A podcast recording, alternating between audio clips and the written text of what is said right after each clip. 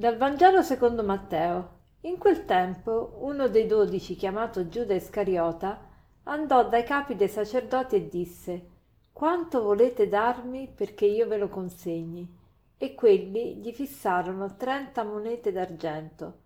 Da quel momento cercava l'occasione propizia per consegnare Gesù. Il primo giorno degli azimi i discepoli si avvicinarono a Gesù e gli dissero dove vuoi che prepariamo per te perché tu possa mangiare la Pasqua? Ed egli rispose Andate in città da un tale e ditegli Il maestro dice Il mio tempo è vicino, farò la Pasqua da te con i miei discepoli. I discepoli fecero come aveva loro ordinato Gesù e prepararono la Pasqua. Venuta la sera si mise a tavola con i dodici. Mentre mangiavano disse In verità io vi dico, uno di voi mi tradirà ed essi profondamente rattristati cominciarono ciascuno a domandargli sono forse io signore? Ed egli rispose colui che ha messo con me la mano nel piatto è quello che mi tradirà.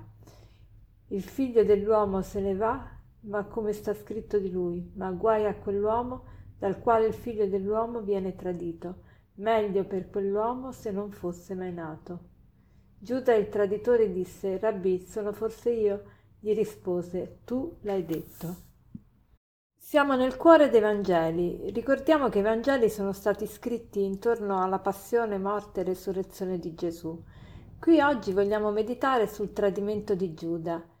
Il tradimento è un'esperienza bruttissima, un'esperienza veramente molto triste, una delle vicende, una delle esperienze terrene più terribili, più dolorose e Gesù ha voluto sperimentare anche questa.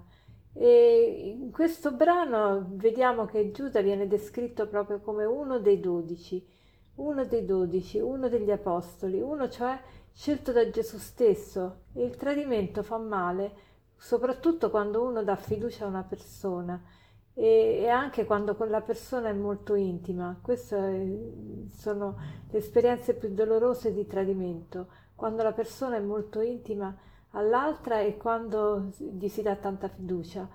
E, e Giuda è proprio que, quell'intimo di Gesù, perché Gesù intinge il boccone nel piatto, nello stesso piatto, quindi vuol dire veramente intimità.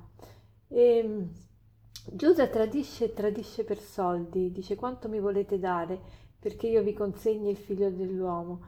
E gli fissarono 30 sicli, 30 monete d'argento e ricordate che l'altro giorno abbiamo meditato su Maria che, che elargisce per Gesù 300 grammi di nardo, di puro nardo, di profumo, che valevano 300 denari. E qui per 30 denari, 30 sicli, eh, Giuda tradisce Gesù, quindi per un prezzo irrisorio, cioè per la paga di un mese di un operaio. Invece Maria aveva dato a Gesù il profumo che corrispondeva alla paga media di un anno di lavoro di un operaio. Pensate, Giuda per, po- per così poco, vedete l'attaccamento al denaro che rovina. L'attaccamento al denaro rovina le famiglie, rovina le persone. Quanti matrimoni, quante, quante relazioni rotte per motivi di soldi, di eredità, persone che non si parlano più. E allora oggi vogliamo proprio vedere, imparare da Gesù e chiedere a Gesù di darci il suo cuore, perché Gesù sapeva benissimo che Giuda l'avrebbe tradito e gli ha dato lo stesso il suo corpo. Infatti Giuda eh, tradisce Gesù dopo aver ricevuto l'Eucarestia, il corpo di Gesù, perché qui in questa cena Gesù istituisce il sacramento dell'Eucarestia e quindi Giuda tradisce dopo aver ricevuto Gesù, dopo averlo eh, dopo che Gesù si è donato a lui. E Gesù sapeva questo e nonostante ciò si, si è donato lo stesso. E, ehm, quindi facciamo oggi il proposito di perdonare ogni tradimento, qualunque tipo di tradimento. E è molto difficile, allora abbiamo bisogno del cuore di Gesù. Chiediamogli a Gesù, Gesù entra nel mio cuore e fa in modo che io possa veramente perdonare chi mi ha tradito e, e soprattutto che, e vedere anche di staccarmi da questo attaccamento ai, ai beni materiali.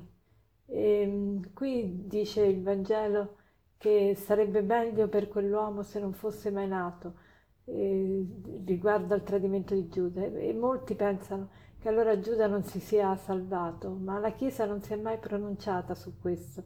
La Chiesa non si è mai pronunciata perché non sappiamo, non sappiamo che cosa sia intercorso tra il momento del suicidio e la vera morte, quando, quando Giuda è morto e ha ricevuto ha insalato il suo ultimo respiro. Quindi finché c'è vita c'è speranza, noi se non ci fosse il perdono di Dio, chiaramente, ovviamente è un'iperbole quando si dice eh, sarebbe meglio per lui che non fosse mai nato. E quindi anche Giovanni Paolo II nel suo libro Varcare le soglie della speranza dice proprio espressamente che non possiamo sapere se Giuda si sia salvato o non si sia salvato. Comunque, per concludere vorrei citare questo aforismo che dice dai grandi tradimenti nascono i grandi cambiamenti, dai grandi tradimenti nascono i grandi cambiamenti. Buona giornata.